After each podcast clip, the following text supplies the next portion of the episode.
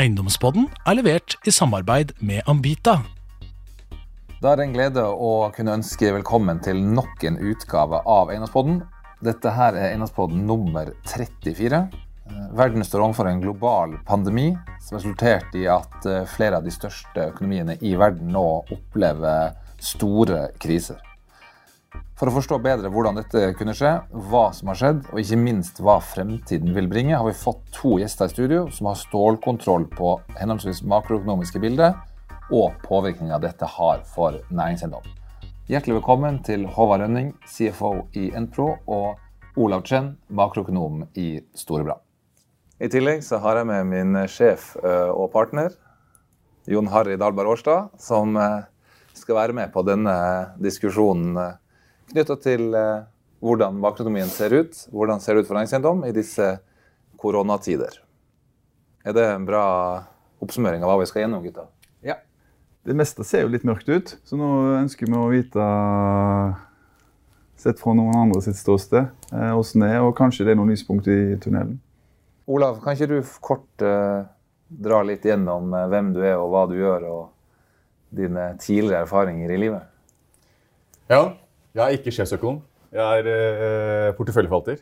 Eh, jeg er makroøkonom. Det er jeg ikke. Det er jeg, mener jeg. Samfunnsøkonom. Eh, leder for en avdeling som heter allokering og globale renter. Men er porteføljeforvalter og har ansvaret for de taktiske, mange av de taktiske mandatene. Bakgrunnen bakgrunn faktisk bare i Storbrann ja. nå. Og før det så var det London School of Economics og Blindern, eller Universitetet i Oslo, som samfunnsøkonom. da. Kort fortalt. Og du, Håvard? Ja, jeg er siviløkonom fra BI. Eh, Vi begynner der. Nå er jeg da finansdirektør i Norwegian Property. Bent Austad, som er nå sjef i Norwegian Property, han hadde jeg da jobba tett med, for han var jobba i ABG. Så han har jobba tett med fra 2010 til 2013, i hvert fall eh, i selve bolig. Så jeg visste han var en trivelig fyr. Så kom han og solgte inn hva, hvilke tanker han hadde for Norwegian Property. Så der begynte jeg å jobbe nå for to år siden. Og det jeg liker med Norwegian Property, er at jeg mener de selvfølgelig har de beste assetene i byen. De er jo størsteparten av Aker Brygge. Så har de en uh, utviklingsportefølje i Nydalen, hvor vi kan bygge på 50 000-60 000 meter til.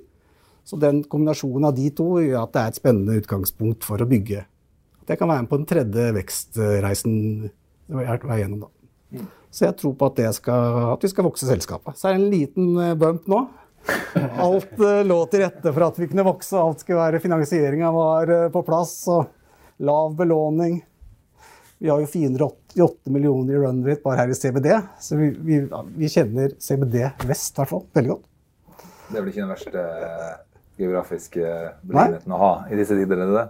Og vi har jobba masse, siden jeg begynte, så har jeg jobba masse med å ha noen de roadshows med bondinvestorer for å fortelle litt mer om strategien til selskapet. Vi var litt på roadshow for også å treffe ekoinvestorer. Så jeg har gjort mye rett og slett for å prøve å få opp åpenheten og transparenten i selskapet. Så nå sitter vi her. Det er vel kort fortalt. Men Olav, du var ikke inne på tallene du forvalter og Å ja. Nå svinger jo veldig mye, da, men uh, Storbrann totalt hadde vel 700 ish før, uh, før koronafallet. Uh, den avdelingen som jeg har, har 250, hadde 250 av det. Men nå har det vel skal vi se, det er, Jeg har ikke nøyaktig tall her, for det er jo ulike markeder, og ulike markeder har blitt truffet uh, ulikt her. Aksjer har falt mye mer enn enn obligasjonsmarkedene. Men jeg tipper uh, falt kanskje 10-20, avhengig av hvilken valuta du ser på. Vi har fått, heldigvis, kan du si, eller eh, avhengig av horisont, men kronen har jo falt. Så jeg nevnte at jeg har ansvaret for å ha fokus først og fremst på globale eh, markeder. Eh, og der hvor det ikke er valutasikkerhet, f.eks., så vil jo eh, en svakere krone eh, bidra positivt, si aksjer eh, globalt som ikke er valutasikra. Så vi har fått litt buffer, buffer der. Men av de taktiske mandatene, eh, hvor vi har et markedssyn, og hvor eh, eh, de mandatene er sammensatte med tanke på ulike aktiva klasser. Du har både aksjer eh, globalt Norge, men også renter globalt og i Norge. Eh, Og som følge et markedssyn så hadde vi rundt eh, 100 milliarder Eh, de er vel ned 10-20 nå.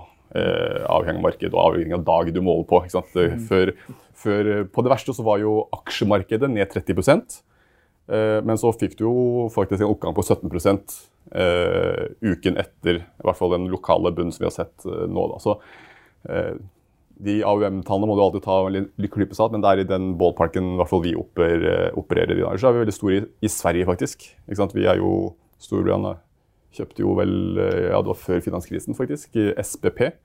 Så størstedelen av de ta såkalte taktiske mandatene er faktisk svenske penger. Eller svenske assets. da. Med vektinga nå, obligasjoner og aksjer.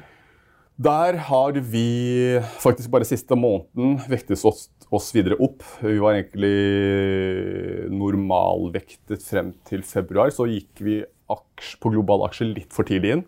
Vi gikk inn etter første 10% korreksjonen i det globale aksjemarkedet eh, til en overvekt. Eh, men i løpet av mars så har vi egentlig vært tro til eh, strategien.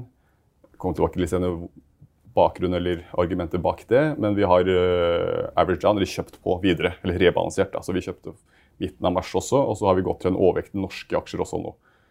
Uh, som er første gang siden april 2018, faktisk. Og svenske aksjer. Men nå Så- mener du, du mener at bunnen er nådd, du da?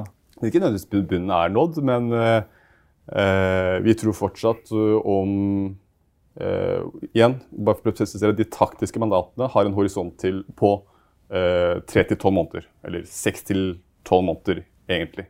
Så vi tror fortsatt at aksjemarkedet er høyere ved årsslutt enn nå.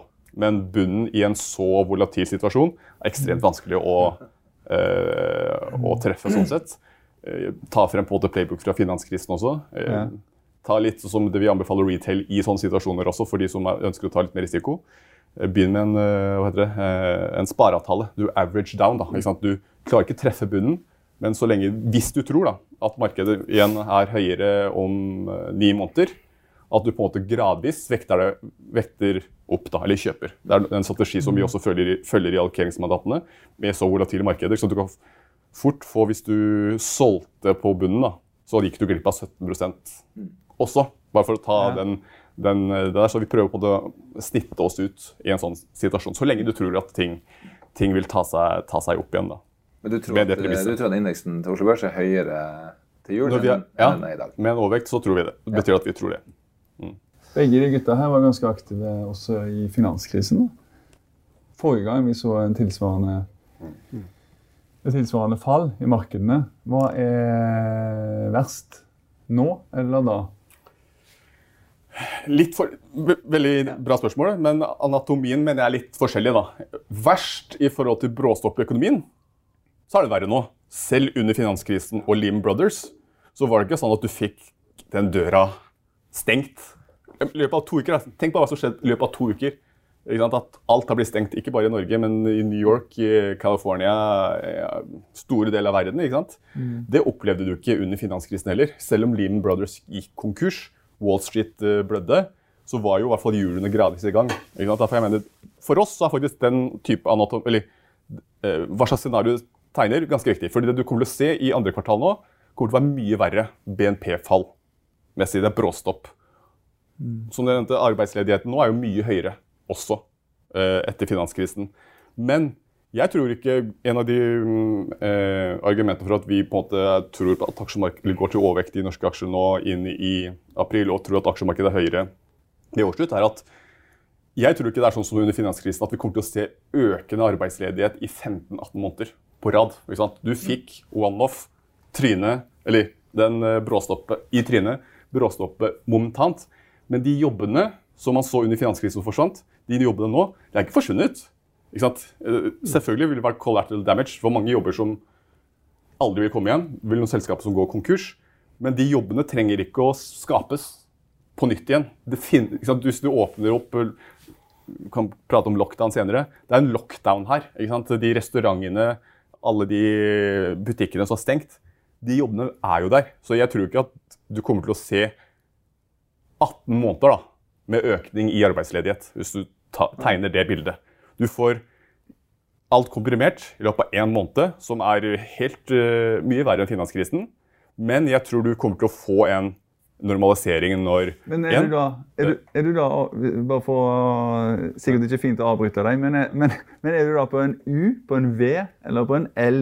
Hvis du skal beskrive Jeg er på en kvadratrot, som man kaller det.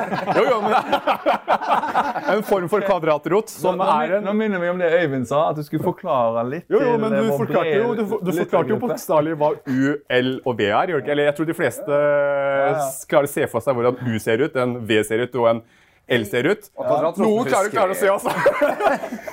Noen klarer kanskje, eller jeg vet ikke, jeg håper noen klarer å se for seg hvordan Du kan google kvadratrot, da. Ja. Ja, Så kan man se hvordan det, det ser ut. I hvert fall en form for kvadratrot. Eh, så det er vel en avart mellom U og V. Og så tror jeg mener jeg U og V er også semantikk. Jeg tror PMI-tallene okay, Industribarometrene, sånn som du så i Kina da, du? Det vi gjør, er jo å prøve å I hvert fall vi, vi i de børsnoterte markedene Look to China. Hva, hva skjedde der? Okay, så kan du alltid diskutere hvorvidt du får den samme effekten. Men PMI-tallet her har jo ført, fulgt en V. Eh, Industribarometer. Eh, Men mange andre steder så vil du eh, følge en U. Men eh, grunnen til at jeg sier kvadratrot, er at jeg tror ikke ting kommer til å bli, komme tilbake til normalen heller, med tanke på arbeidsledighet. Arbeidsledigheten vil bli høyere etter eh, koronaens tid, da, for å bruke det begrepet. Det vil være eh, noen som går konk, og jobber som forsvinner. Men samtidig så vil en del komme tilbake til jobb også, når ting normaliserer seg. Jobber som ikke har forsvunnet for godt. da. Derfor du for, Nå tegner jeg kvadratrot her. Du kommer ned her. Du kommer ikke helt opp, men også vil du eh, på, på et vis normalisere normalis det, det er normi- normalisere den økonomiske aktiviteten. Konsensus venter et horribelt andre kvartal. Eh, JP Morgan og Goldman Sachs tror på eh, BNP-vekst som faller 20-30% Bare det spennet der sier hvor stor usikkerheten er òg, analysert. Så, så, sånne tall så man ikke under finanskrisen heller. Men de økonomene forventer at uh, faktisk i 3Q så vil du få uh, en gjeninnhenting i eh, størrelsesorden uh, 10-20% også. Du, du forventer en normalisering. Så alt henger jo på, som man så jo på finansmarkedet, alt henger jo på at veksten i smitteratene faller, og, også, og at eh, lockdownene gradvis fjernes. Det er der markedene følger, eh, følger bildet tettest. Da. At nå har episenteret flytta seg fra Kina til Italia til Spania, nå USA. Det som gjorde at markedet var litt mer happy i dag, var at man så tegn til at ting flatet ut i Spania også. Men det er ikke noe tvil om at USA, som Trump, til og med Trump innrømmer det, de neste to ukene, eller neste uka, kommer til å være der eh, antall cases på korona kommer til å fortsatt eksplodere eller øke. Og så må man vente at ting flater ut. Og da klarer også markedet, når du, når du ser først ser ting flater ut, av de tilfellene der, så vil klare markedet i hvert fall en viss grad å prøve å prise inn at lockdown også etter hvert vil fjernes. Og når lockdown etter hvert også fjernes, så klarer man å tegne inn og se konturen av at BNP-veksten også flater ut. Men når det er sagt, markedet kommer til å snu lenge før økonomi kommer til å snu. Det er ganske overbevist om. Ja, finansmarkedene Finansmarkedet. snur veldig mye raskere. Ja. Men en ting, Hvis jeg skal sammenligne med finanskrisen nå, en, en ting vi lærte i finanskrisen, da, er jo at det var ingen selskaper som gikk over med hadde Det hjalp ikke om du hadde god soliditet. Det eneste som betyr noe, er å ha god likviditet. Så, så, det- så det alle i tilsvarende rolle som meg lærte da, at du, du må ha nok cash, eller eventuelt linjer. Så alt går nå. Gå på å skaffe seg, ha kontroll. Hvor mye linjer jeg har, og hvor lenge kan jeg greie meg med den cashen jeg har, de linjene har. Ekstremt viktig neste kvartal. Kjempeviktig poeng i forhold til det vi ser også i forhold til børsnoterte. For, fordi for to uker siden da blåste det ordentlig opp i obligasjonsmarkedene med tanke på likviditet også i Norge, i globalt. Ikke sant? At, mm. at eh, ting tørket opp. da Du fikk ikke gjort eh, likviditeten rett og slett stoppet opp. Men for, forklar hvorfor stuper obligasjonsmarkedet? Det er ingen som vil være obligasjonsinvestor nå. Altså, jeg ser på, på spreden på Norwegian Property. Vi gjorde en tap. altså Vi henta penger på 83 punkter på en femåring. Tap.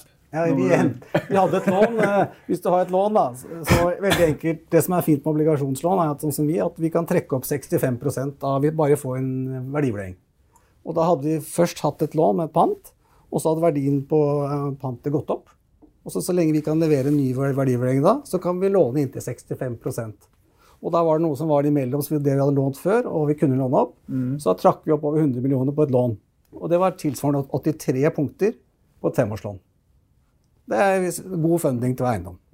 Nå, i dag, så fikk jeg en sånn Nordic Bond Pricing, en sånn kurve. 235 punkter på samme vei.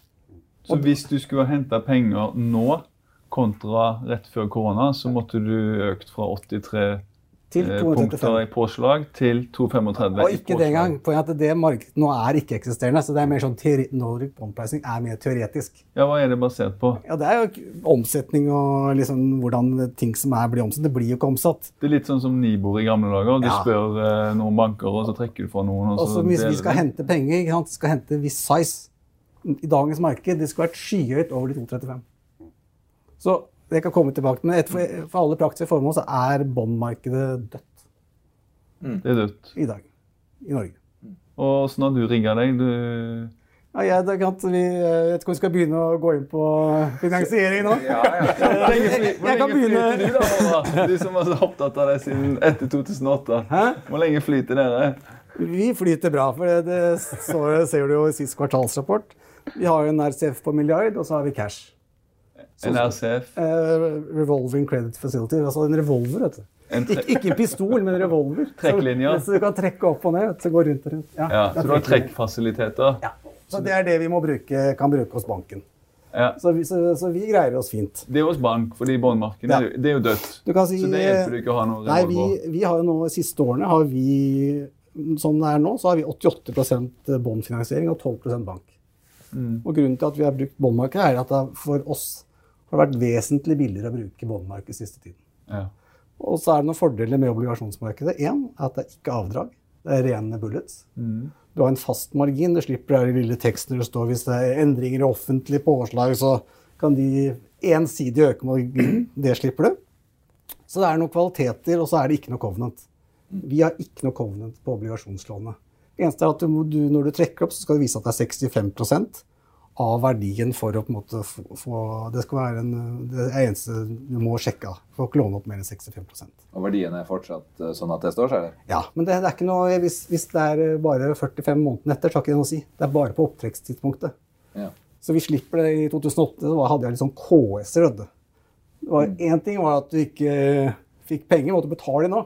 For da hadde du uinnkalt kapital. ikke sant? Det er helt slutt på KS-er nå.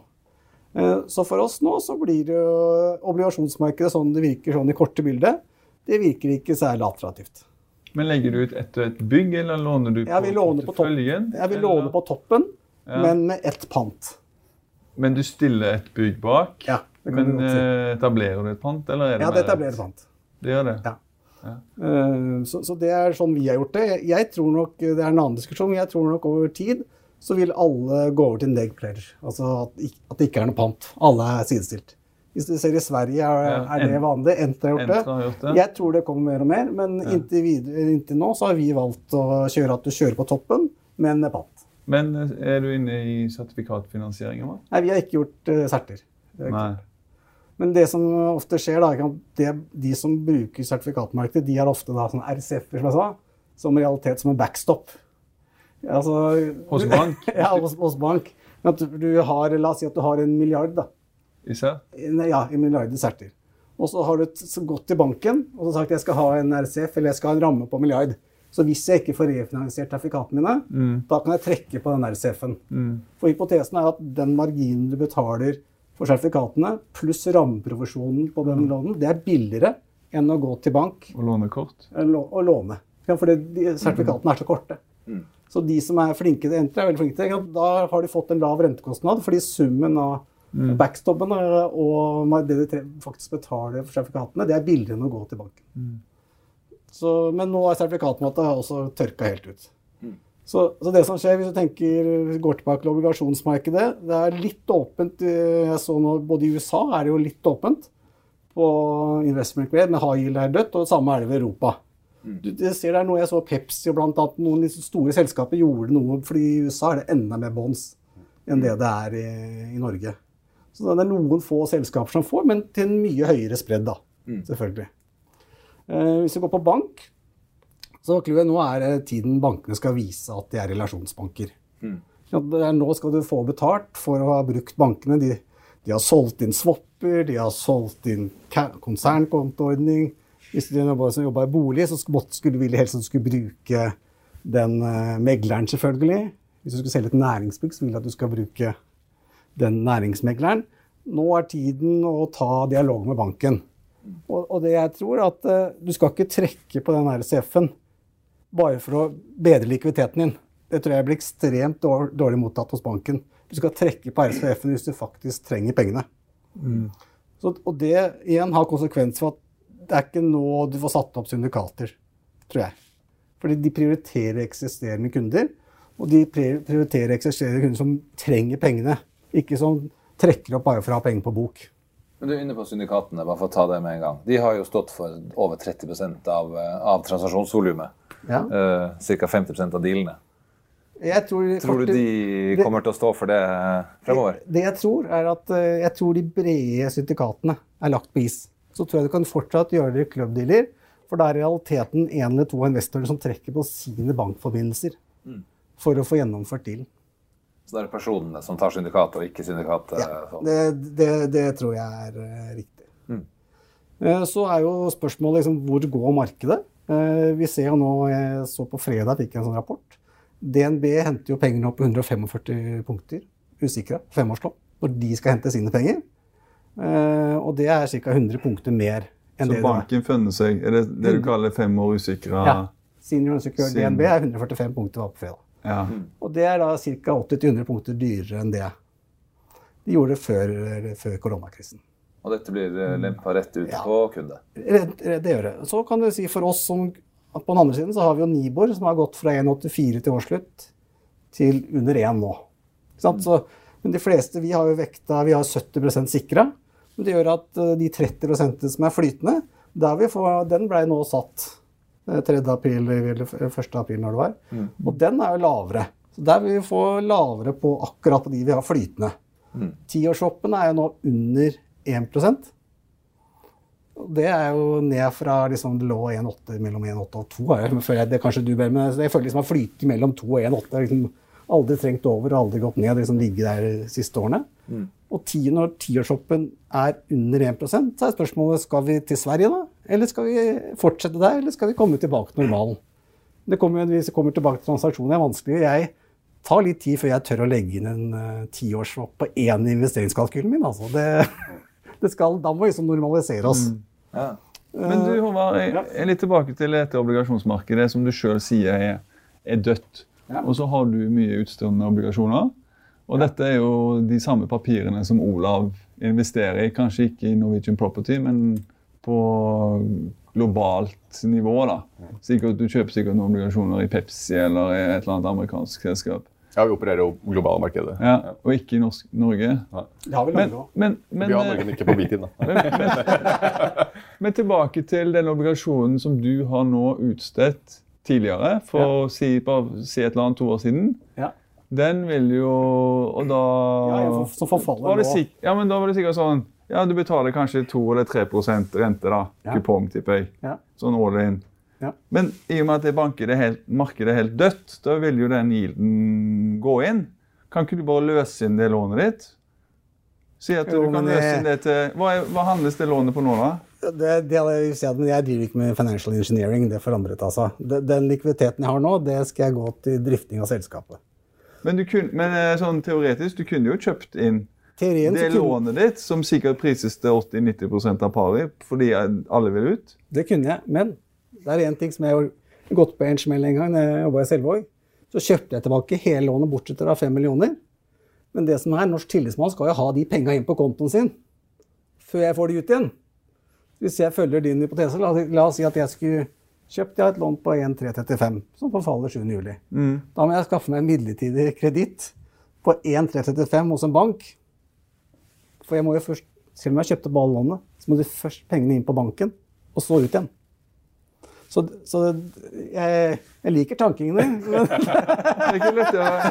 Jo, jo men hvis du, hvis du låner de penga i en dag, da Jo, det, så da må, jeg, da, må jeg ha en, da må jeg ha en bank som vil låne meg de pengene. Da. Så det, det fins, det. altså. Men, Det er jo Jon Fredriksen som eier ni- ni- 90% av de aksjene. Ja, da, men, eh, Skal du ha én milliard? Det er, det er ikke Det er jo jeg trenger en milliard nå, for jeg Eh, så. Men hvis vi går over til bolig, da, som Ja. vi også jobba mye med. og Det var jo i 2013 så stoppa jo boligmarkedet helt opp. Det var et halvt år uten salg. Uh, og det jeg tror, liksom kort fortalt, da når du, Hvis du ser på finansiering av bolig, så kjøper du Eller du gjør opp tomt når det blir uh, regulert. Og ser bort fra sånn konverteringscase. Kjøper et jorde, da. Så gjør opp uh, når det er regulert. Da betaler du for alt fra 50 pluss i lån. 50% oppover. Så liksom jobber du med prosjektet, og så begynner du å bygge. Så har du solgt 60% så kommer du i gang. Og da alt fra du kommer i gang til du er ferdigstilt, det får du byggelånsfinansiert. Så så fort du har den der eh, forhåndskravet til forhåndssalg klart, så kommer du i gang med bygging. Så det jeg tror skjer nå Jeg så Selve Bolig hadde en sånn på Instagram i går at alle byggeprosjektene deres som var i produksjon, de gikk som vanlig. Så ikke, ikke noe stress. Så liksom, alt som har kommet i gang, de kommer til å bli ferdigstilt. Så har vi de der som er i mellomfasen, de som kanskje hadde salgsstart eh, som er kanskje på sånn 55 nå, da, så må du ha 60% Da stiller du bare litt enkelt 10% cash hos byggelånsbanken, og så står det der til du har nådd 60. Så kommer du igjen. Så har du de som er, hadde kanskje salgsstart i Q1. Og der er det jo det er to forskjellige skoler. da. Eh, når jeg jobba i Selvåg, så skulle vi liksom prøve å selge sånn 20-30% på salgsstart. Det var liksom toppen. For da hadde vi ikke gått for høyt ut. Og så skulle vi bruke seks måneder på å selge siste delen. For da hadde vi akkurat nådd 60% når vi hadde byggestart, og det var alltid halvt år senere. Og da kunne vi øke prisene på siste 40. Jeg tror en del av de prosjektene som egentlig har vært ganske fornøyd med at de har hatt 20-30 de kommer ikke nødvendigvis i gang. Litt avhengig av hvor lenge dette varer. Men min erfaring i hvert fall er liksom, hvis du mister jobben din så Det første du gjør, er ikke å tenke på å bygge, kjøpe en ny bolig. Da, da blir du boende. Så det er litt avhengig av omfanget. Men liksom, hvis dette blir litt varig, så tror jeg fort vi kommer i en periode at de at Jeg tror liksom alle boligbyggere tenker jeg er optimister, kommer tilbake. Et, etter påske er jo et eh, veldig bra tidspunkt å selge nyboliger sånn historisk. da. Etter påske og etter sommeren er veldig man har masse salgsstarter. Så det jeg tror kommer til å skje, er at de kommer til å prøve seg med noen salgsstarter. Og så vil hvordan det har gått der, avgjøre om de kommer til å trekke masse, eller være business as usual. Eh, og da er jo en annen variant det er sånn som Profier er kanskje Norges beste på at de har, de har ikke 30% på salgsstart. De har 80 Men det er fordi Kristen er Norges beste til å bygge bok. Han burde vært en sånn institusjonsmegler. Han har jobba et år i forkant da, med å bygge boka, få tak i alle de kjøperne. Så egentlig har han ikke solgt 80% på salgsstart, han har jobba lenge før. Og de prosjektene som har da mellom 60 og 80 seg, de har fortsatt kommet i gang. Og så de konsekvensene av at du ikke kommer i gang med de som har nå på 30-40, gjør at andre prosjekter blir utsatt. Så er spørsmålet hvor, hvor lenge de blir utsatt. Er det til over sommeren? Er det til 19? Og det er, dette her er helt dette her er Men tror du en lavere tilbudsside og lavere boliglånsrente kan redde boligprisene? det, det som kan skje, da, som, som hvert, hvert år de jobba i Selvåg, etter sommerferien og etter juleferien, så kom det alltid masse forespørsler om toroms. For da folk, folk tror de skal ha det hyggelig ikke sant, I, når, de har, eh, når de har ferie. Altså, blir- så- så- Covid kommer jo til å gi etterspørsel etter etteroms. eh, Ja, men ikke sant? Det, det, det kom, samme kommer til å skje. Du kommer til å få noen forespørsler på to og treroms i samme skolekrets. så, så det merker vi hvert år, at, hvert år at det var forespørsler da, et, etter eh, sånne typer boliger. da. For da skiller jo folk seg, eller så får de barn. Enten må de ha en seksroms eller en etteroms. Men poenget er at de som da får barn, det, det tar jo to år å bygge. Så spørsmålet er liksom om de kjøperne nå velger å, å kjøpe, eller tenker at eh, jeg venter litt, jeg. Ja, Men du venter ikke to år på å flytte fra mannen din eller kjerringa hvis du er lei, altså. Så, så det jeg sier, toromsen er i spot. Ja, ja, er, ja, men de må stå ferdig. De må stå ferdig igjen. Jeg er Så da er det, men da kommer, du leie, da kommer leiemarkedet til å få en oppsving, da, Olav? Eller, og da får du også en eh, da får du også et eh, Nei, bidrag til jeg tror jo som eh, du sier, jeg tror liksom det hjelper ikke Du må se hva damage eller skaden blir i arbeidsmarkedet. Det hjelper ikke at renten blir satt ned til null i Norge heller, og renten kommer ned. Til syvende og sist så er det eh, om du har jobb eller ikke, som kommer til å være avgjørende og være svingfaktoren også i boligmarkedet, tror jeg. da. Eh, Og der tror jeg det er altfor tidlig å si Altfor tidlig. Liksom, jeg, jeg tror? Det du har sett nå, er en eh, eksepsjonell økning i arbeidsledighet. Jeg tror det kommer mye tilbake, men hvor nivået er, det vet jeg ikke. ikke sant? Og du må på en måte vurdere de skadene eh, da, ikke sant? for å på en måte vurdere de effektene, tror jeg. da. Men jeg tror ikke det kommer til normalen. Du kommer ikke tilbake til de nivåene si på arbeidsledighet som det var før korona. Det tror jeg ikke. Det tror jeg de færreste tror. Ikke Der kommer du på den kvadratrot... Kvadratrot, ikke sant? Ja, men, ja, fordi det er jo arbeidsgiveren. Du blir jo litt skremt når liksom det kommer det er en som spiser flaggermus nede i Kina, og så virre, virre, vapp, så er, det, så er hele verden stengt. Ja. Du, du Ja, men det sitter jo litt i. Men det jeg skulle spørre om når du var inne på det i sted, Olav, eh, du snakka om forskjellen på finanskrisen og den krisen vi står i nå. Mm. Og så sier du at denne gangen så har det økonomiske kretsløpet stoppa helt opp, det er en lockdown. Mm. Men summa summarum, hvilken krise blir verst i et litt lengre perspektiv? Eh, Jeg tror finanskrisen var verre, eller kommer til å bli verre, eh, i forhold til eh, hva vi har sett eh, nå. At du får mye mer frontloading. Men som, jeg nevnte for to uker siden, så eh, så du litt eh, tendenser til en finanskrise også, nettopp pga. likviditet. Det er fortsatt ikke bra nå.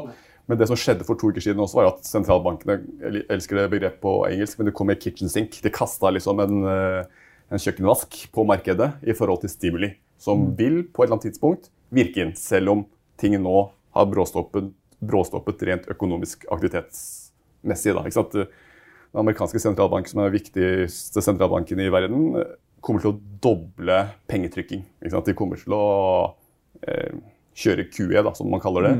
Trykke penger. Eh, finanskrisen og QE 1, 2 og 3 kommer til å bli små i forhold til det de gjør nå og har gjort.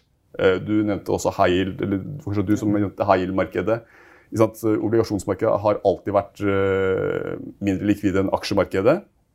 Eh, High yield-markedet i USA har mange pratet om også.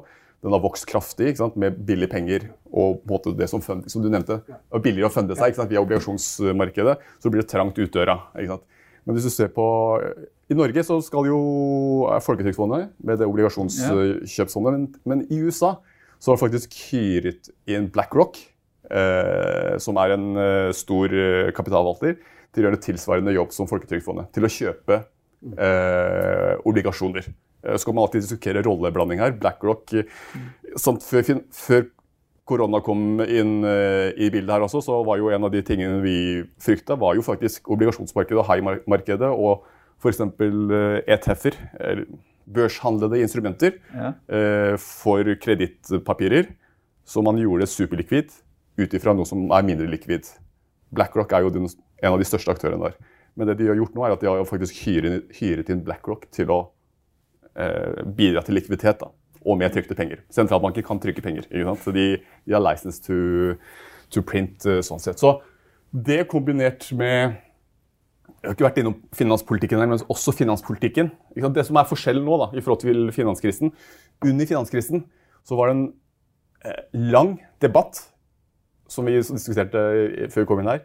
Hvem er det du skal baile ut, kausjonere ut? Ja. Den gangen så var det finan eh, finansbransjen. ikke sant? Eh, Lehman Brothers og Ja. Stearns. eh, eh, alle de som hadde eh, subprime på boka, eller i, i, på balansen, og eh, som også var si, medskyldige i forhold til å finansiere eh, husholdninger som kanskje ikke burde hatt boliglån, og dermed fyrte opp en boligboble, og du fikk det i kne veldig lang diskusjon om du skulle baile, kausjonere ut, redde bankene.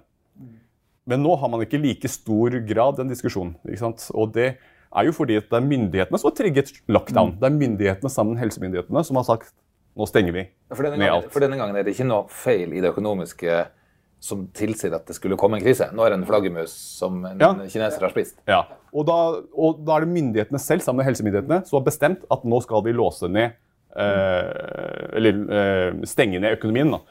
Og da ser jo de fort den konsekvensen også. Det er, de som, det er jo de som har trykket på den knappen. Mm, det er utløskrisen. Utløst i hvert fall den økonomiske krisen. Da. Det er de som har eh, trykket på den knappen. Og da har de kommet på mye med redningspakken er mye kjappere enn det du så under finanskrisen. Den pakken? Det ble ikke diskutert i på en måte den stormen her. Men den størrelsen på den finanspolitiske pakken i USA var jo mye større. Eller er mye større enn det det var under finanskrisen. Det er 10 av BNP. eh? I forhold til, eh, eh, til eh, hvor omfattende Det er. Så man alltid diskutere at eh, på en eller annen vis må det jo finansiere. Så hvis man ser eh, enda lenger frem, så vil jo denne statsgjeldsberget være et stort, en stor utfordring, tror jeg. Hvordan det skal Men håndtere det er jo. Ja, men tenk, tenk nå, En ting er Norge. Ja, vi har 10 000 milliarder på bok. Mm. Men åssen hvordan i helsike skal Italia Låner penger. Ja, men det blir sånn, Da blir det sånn Marshall-hjelpen igjen, da. Det blir en form for, det kan hende du får noe. ikke sant? Du nevnte Du boligmarkedet det. i Norge i 2013, eller noe, ja. men det var jo da, 2012 og 2013 var statsgjeldskrisen. Og det var jo en etterdønning av finanskrisen, egentlig. ikke sant? Fordi under finanskrisen, selv om det startet i USA, så måtte også i Europa eh, de europeiske statene baile ut eller casjonere ut bankene. Men gjelden forsvinner jo ikke. Den ble tatt over til staten.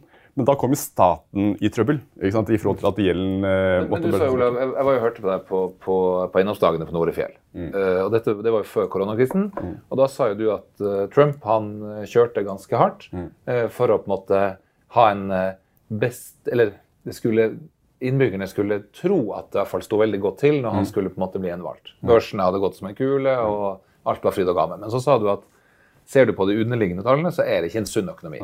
Men som, som Jon er inne på, nå Altså, Hvordan skal de landene klare seg? Vi har 10 til 000 var, det milliarder på bok. det var en sunn økonomi, men det var en lånefinansiert økonomi. Ikke sant? Det det som, ikke sant? Du, det jo, det, alt handler jo om tidsperspektiv. Fordi det, det var jo sunn økonomi, men det var ikke sunt i forhold til at du lånte egentlig fra fremtiden. Fordi de skattekuttene som Trump initierte da han ble valgt, de må jo betales tilbake også. Han kjørte jo de største underskuddene eh, i historien i USA i en høykonjunktur.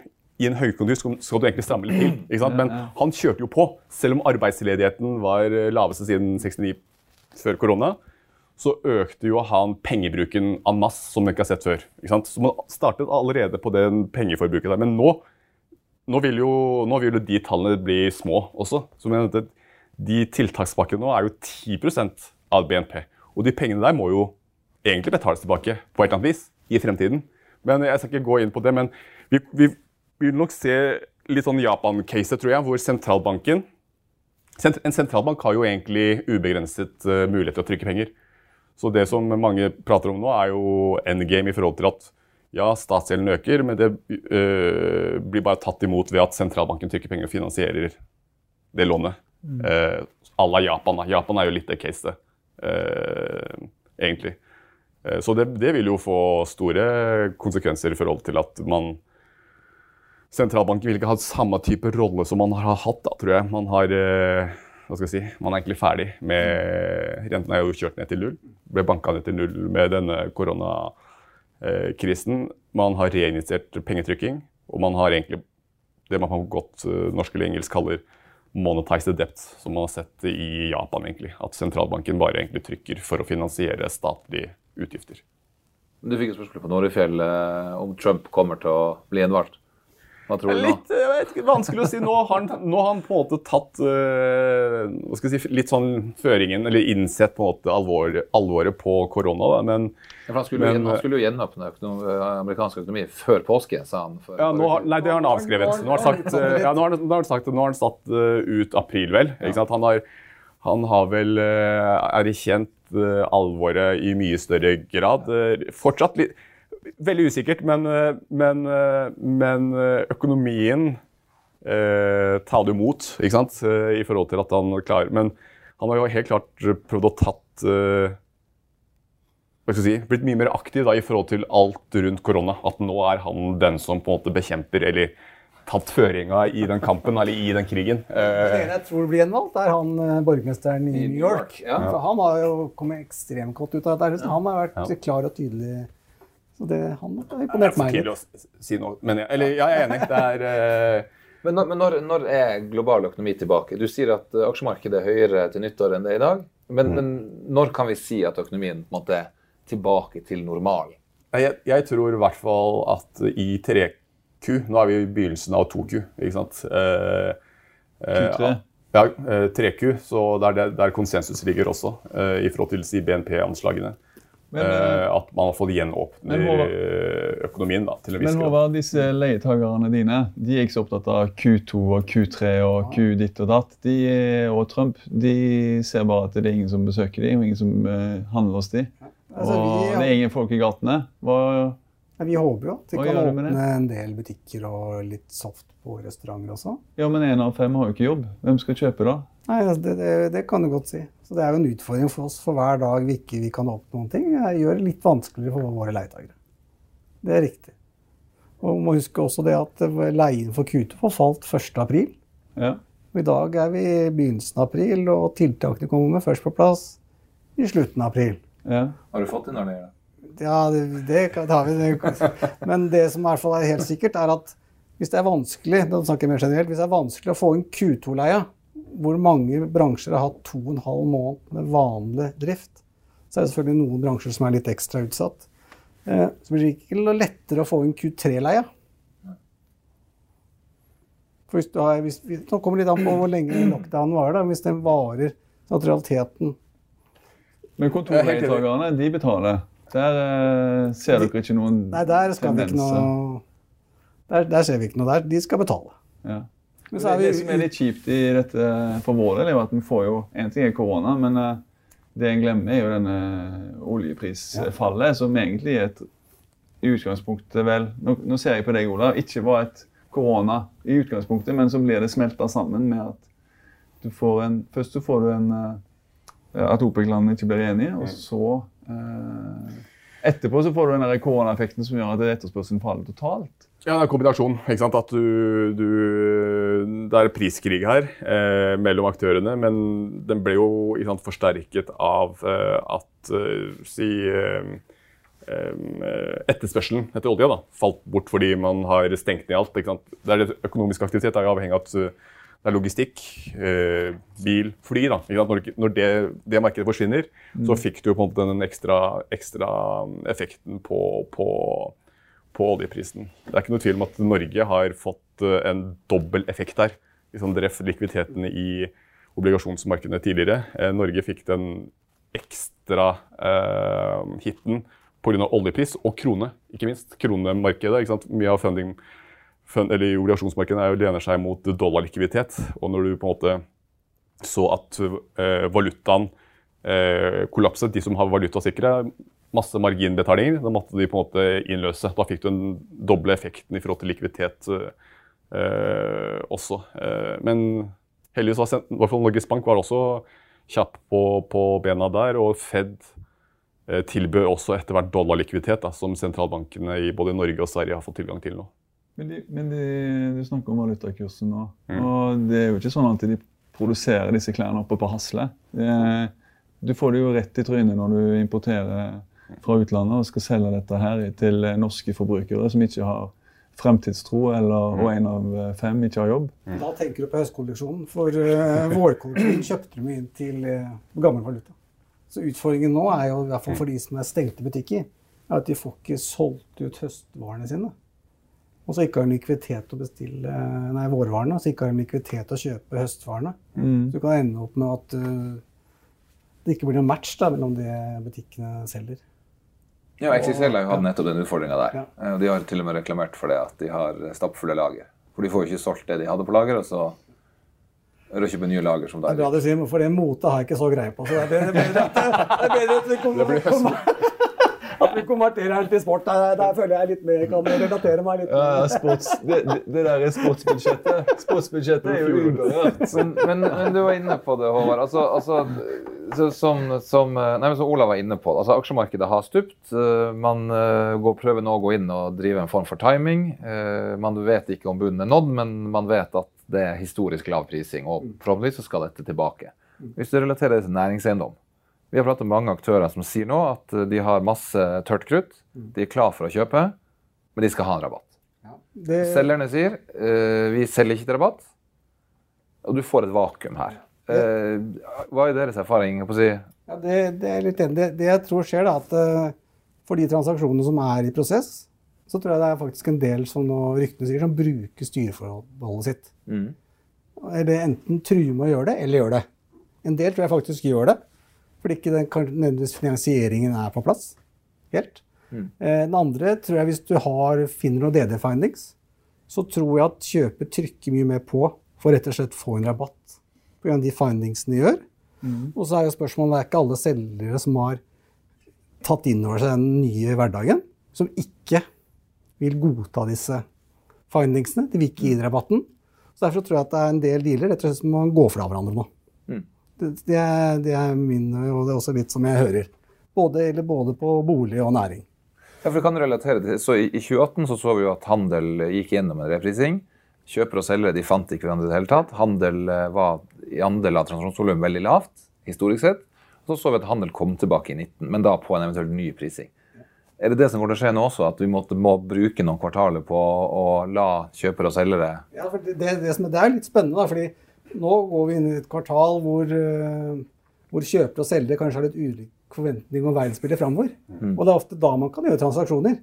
Hvis alle forventer at det skal bli dritbra, eller enda verre, hvis alle mener det skal bli dritdårlig, så det, du vil ikke kjøpe noe i dag. Og med kjøper og selger drar vel på i hver sin Jo, retning, hva som men, passer men i beste. best. er, jo da, men jeg tror liksom at eh, dette er kvartalet hvor vi faktisk kan, eh, kan, eh, kan finne hverandre fordi at det er litt ulik virkelighetsoppfatning. Og jeg tror de som kommer til å selge, det tror jeg kan være f.eks. hvis det er et stort konsern da, som driver noe annet enn eiendom, som har skjønt vi trenger litt ekstra likviditet. Og hvordan kan vi gjøre det? Jo, vi eier faktisk det kontorbygget hvor HQ selger det. Så får jeg på lang sale-leaseback får jeg litt cash. Så har de eiendomsinvestorene som har kanskje lært av 2,8. Tenker jeg jeg har en portefølje med ti bygg. Ok, det beholder jeg ni, og så selger jeg det tiende. Men hvis du skulle kjøpt et bygg i dag, Håvard, Ja, skulle du hatt rabatt? selvfølgelig. Ja.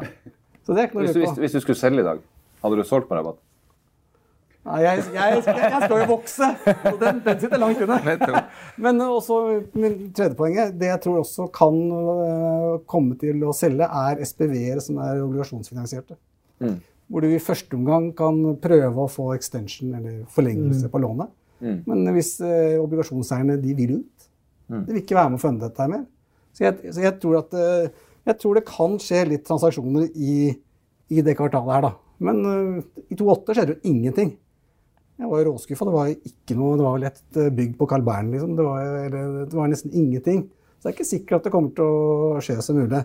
Det, det kan være muligheter for de som ser mulighetene, som kanskje har litt positive på at, som du sier, at det, hvis, hvis verden går tilbake til Q3, som har tørt kutt, de tror jeg vil være der. Så er det som du sier, spørsmålet er hvor langt er de selgerne, potensielle selgerne villige til å gå, og er det kanskje noen som må selge. Så går det. Men når støvet har lagt seg her, og eh, kommer eiendom godt ut igjen, eller? Ja, men det er ett poeng som jeg tror, da, at, eh, vi har sa, vi har 488 millioner i run rate i CBD. Eh, og det som folk pitcher inn til meg, da jeg, jeg, tror ikke, jeg tror ikke yielden i korte bilder vil endre seg. For jeg tror det er altfor tidlig å si noe om, om yield, prime yield. Men det jeg er blitt pitcha inn mange ganger, er hvor høy markedsleien er. Og alle kontrakter som ble satt i forrige uke, det er underleie. Det er ikke måte på underleie. Altså når du skal regne hvordan vi skal kjøpe bygg, så regner de hva markedsleien er, og så øker de den eh, dagens leie med betydelig beløp, og så tar de 3,75 av det. Jeg tror kanskje at man får litt, litt mer edruelig forhold til hva som er markedsleie, som gjør at ikke yielden endrer seg, men kanskje, kanskje kvadratmeterprisen. Fordi at du Du er tror leiene skal ned, også i CBD? Jeg tror i hvert fall ikke de skal videre opp.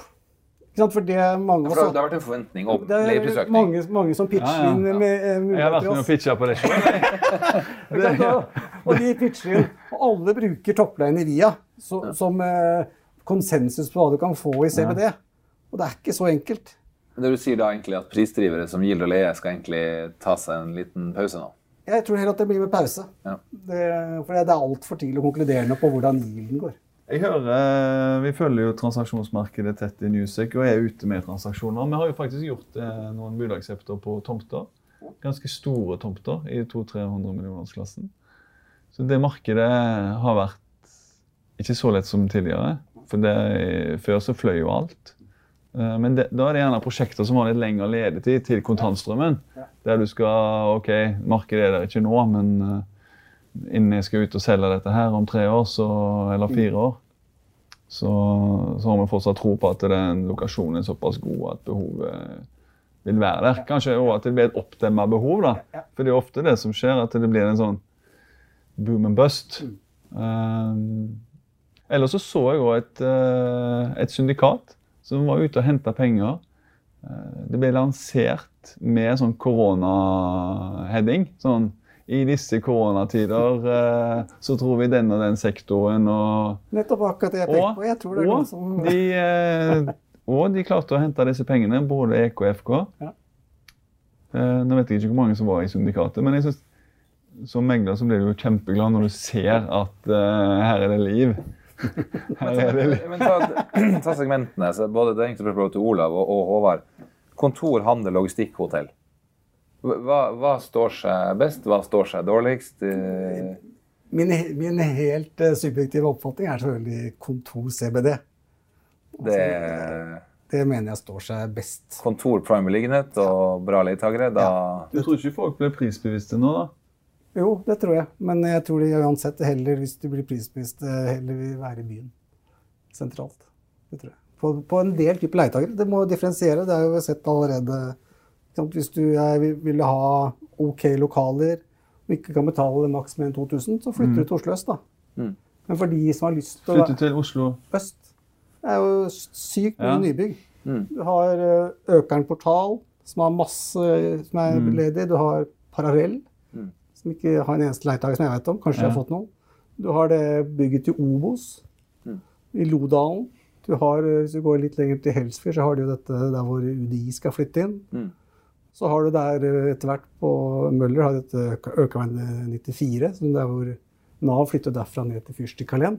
Så Oslo øst er enormt med muligheter for å hvis, hvis, du er, hvis du har lyst på gode lokaler og kan betale sånn rundt 2000. Kjempemuligheter. Så Derfor så tror jeg ikke det blir bygd så mye Oslo øst framover. Det blir ikke bygd så mye på spekk lenger heller, kanskje? Nei, men det, det, blir ikke mye på spesielt. Men det som eneste jeg tror kan bli bygd, da, er at jeg husker jeg så på ble tilbudt å kjøpe det midtbygget til DNB. Mm. Og da var det 100 millioner i skatterabatt etter markedsføring for tomt. Det vil si at det er en milliard i differanse mellom hva bygget var verdt, og hva det kosta å bygge det.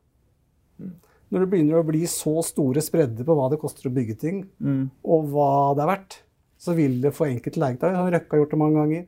Alle entreprenørene gjør det. Det kan være at folk Store brann. At det kan være store leietagere som setter opp bygg. som en liten break-opsjon.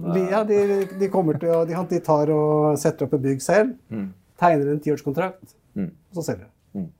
Tjener masse penger. Så de tror jeg sånn, Hvis du ser bort fra dem, så tror jeg ikke det blir nye bygging. Men det, sånne bygg kan komme overalt. Så har vi logistikk, hvor jeg mener sånn Jeg var med å kjøpe en C-loggen på Gardermoen. Det som er viktig med logistikk, er at, at du må like mikrobeliggenheten. Og så må leietakeren ha muligheten til å vokse, sånn at det ikke flytter. Det er det hele. Og det som er fint med logistikk, det er jo en pengemaskin uten like. Sånn at når vi kjøpte den C-loggen, så henta vi en bånd på 12 eller 13 år. Og da spruter jo cash. Mm. med en obligasjon, fast rente, ingen avdrag. Og når KPI-en eh, kicker inn etter hvert, så blir den kontantstrømmen du får i hvert fall de årene kontrakten løper, blir bare større og større. Og nå, som nå ser du de har- skal bygge på, ikke sant? så det en ny 20-årskontrakt. Sånne case hvor du får logistikkaktøren til å bli. Men logistikk nå, det fremstår som en perfect hedge i forhold til handel. Eh, vi har jo Den der eh, e-handelen har vel blitt satt litt på fast track, at man nå Kanskje flere av oss har i større grad begynt å handle på nett. Eh, vil- Du handler, vil- du, altså. Jeg er ikke, jeg er ikke Til og med koronaen gjorde ikke at du kom deg dit. Nei, men da kommer du aldri dit. Ja, men Er du klar over at når Kolonial kommer og leverer deg eh, både melk, dopapir og to kasser øl på døra, da er det jo ganske OK eh, tjeneste. Og der tror jeg du er på den derre de, de har fått den der eh, kvadratroten med um, Altså, den V-en. Altså, den, den er jo åpenbar. Skal jeg vise deg det, Ja, der er det jo, Jeg bruker Kolonial. Der er det ja. skvis i forhold til levering. Du får ikke levert uh, før om en uke. Nei, ikke sånn kunne du bestille i løpet av to dager. ikke sant? Helt rett. Der, der, er det jo, der staffer de jo vel opp også, Ja. sånn Det kapasitetsmessig. voldsomt. Jeg er så enig i det at uh, kolonial og sånne ting. Men uh, det vil nå bli bare større og større etterspørsel etter. Og så er det hotell, da. Kommer det seg tilbake? Det kommer seg tilbake, med spørsmål om hvem som blir operatør. da, for det er jo, for å si, Jeg kjenner ikke hotellet godt, men det er blir jo det vel ikke V heller. Der er det mer en U, tenker jeg. En lang Eller det tar tid, da. Lang, lang L. Si, ja, lang Eller jo, men det, sånne ting kommer til å ta tid ikke sant? i forhold til eh, normaliseringen. da. Det, det jeg tenker er jo at ja, ta restaurant, eller Mange ting som blir stengt ned, det kommer mye tilbake. Men sant, eh, turistnæringen det kommer til å sitte i sant, det her, den Korona vil jo ikke forsvinne heller, så folk kommer til å være mer skeptiske til reise eh, en god stund fremover, tenker jeg da. ikke sant? Hvem, hvem, hvem blir frista til å reise på cruisereise nå, tenker jeg. Det er ikke, det er ikke der eh, Det er ikke der du får, får en V. Nei. Og så er det jo minimumsleie da, i Norge i forhold til utlandet, hvor det er mer, sånn, mer ren omsetningsleie. På hotellene, ja. Ja, så jeg, jeg, tror det, jeg tror det er en knallhard kamp i disse dager mellom de som eier hotellene og Ja. de som drifter. Når leien forfalt 1.4. Men, men Jon var inne på det her. Når du ser på segmentene samla. Eh, næringseiendom er jo en, eh, jeg si en, en hedge i forhold til eh, gjerne aksjer, obligasjoner og renter. Står næringseiendom seg som en hedge i disse tider, eller eh, er det like kollaps som alt annet? Nå er ikke jeg, eller I, allokering, i taktisk allokering så bruker vi ikke næringseiendom si, aktivt. De vekter ikke oss opp og ned der, men det er jo pga. likviditet. ikke sant? At vi, eller jeg i hvert fall, og de taktiske mandatene opererer jo de superlikvide markedene.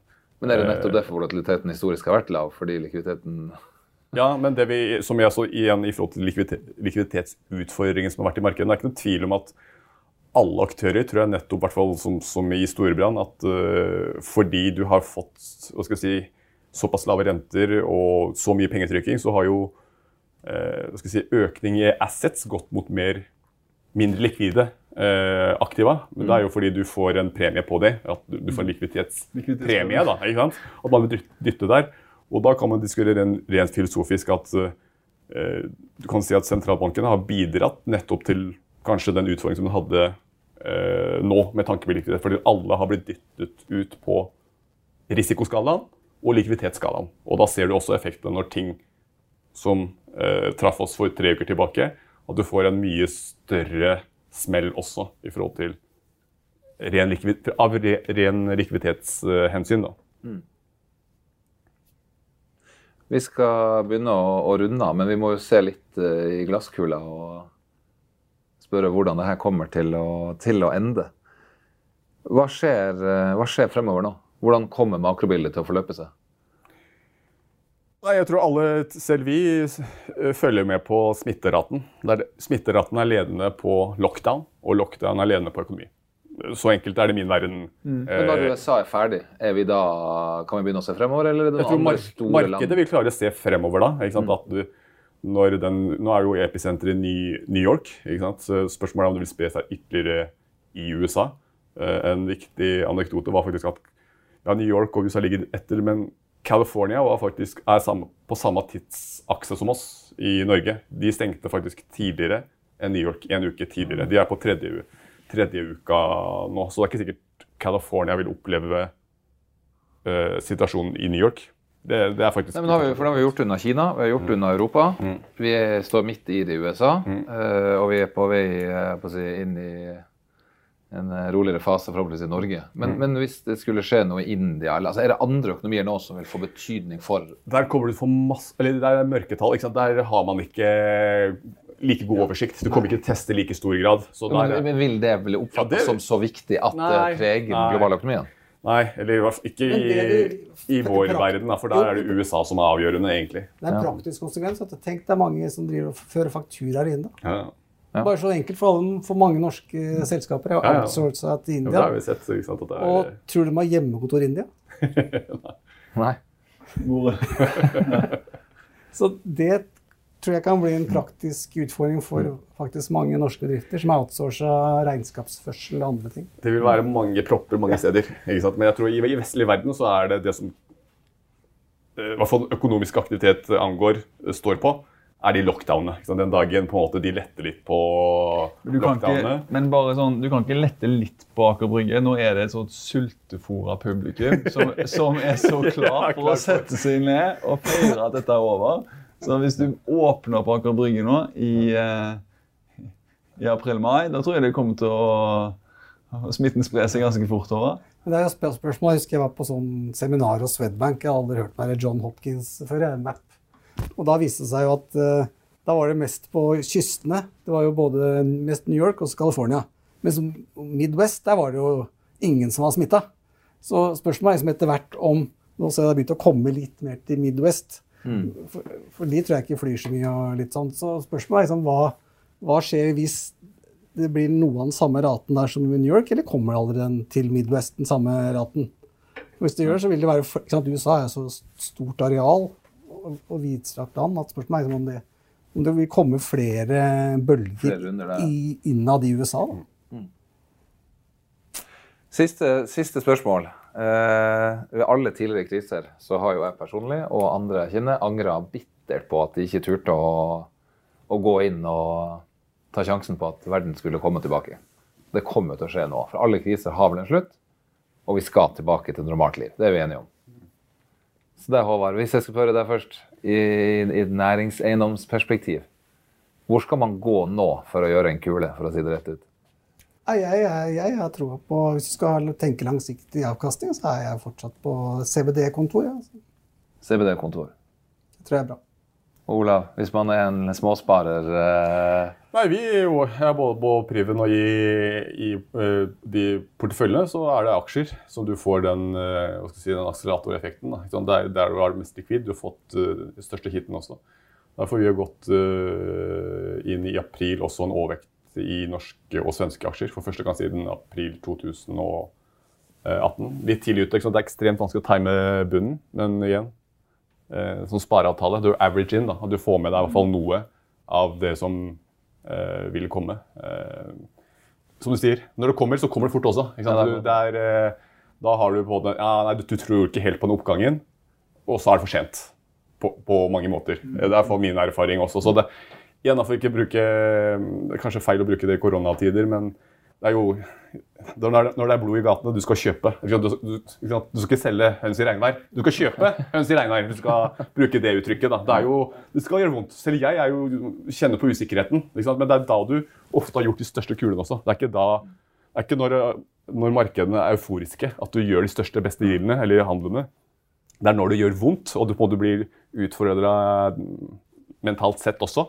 At det gjør vondt da, å kjøpe. At du ofte har fått hvert fall de største største, største avkastningen. da, ikke sant? I Warren Buffett han sier jo det. eh, Kjøp når andre frykter, og frykt når andre kjøper. Ja, men det er eh, Olav Chen- sier også det. er- Jeg sier ikke selg høns i regnvær. men- Det, det, skal, det skal jeg ta med meg neste gang jeg er ute og pitcher. Hvis det gjør litt vondt, så er det en god deal. Det. Så skal jeg, skal jeg være litt snill med dere, så skal jeg si at det er 6. april i dag. Så eh, når denne kommer på lufta, så har det gått noen dager, så ingen skal ta oss på det vi har sagt. Eh, men jeg syns det har vært ekstremt interessant å ha dere i studio. Jeg håper og tror at lytterne nå har eh, fått en bedre forståelse av eh, ord og uttrykk, hva som kommer til å skje innenfor næringseiendom, hva skjer innen makrobildet, og så er kvadratroten er det vi liksom må ta med oss her. En, eh, en V som er litt kort i denne foten, og så Det finnes faktisk en kvadratrot som er feil, sånn hvor du er kort igjen, men det er den du, du skjønner? Det er Ja, den, ja, ja. Jeg har det, jeg har det mentale bildet. Skal se om vi ikke tar inn et bilde av kvadratet. Nei, tusen takk. Yes. Da takker vi for praten, og så sier vi på gjenhør til alle våre lyttere. Og så kommer vi tilbake med flere interessante diskusjoner og utgaver av Innholdspodden i løpet av 2020.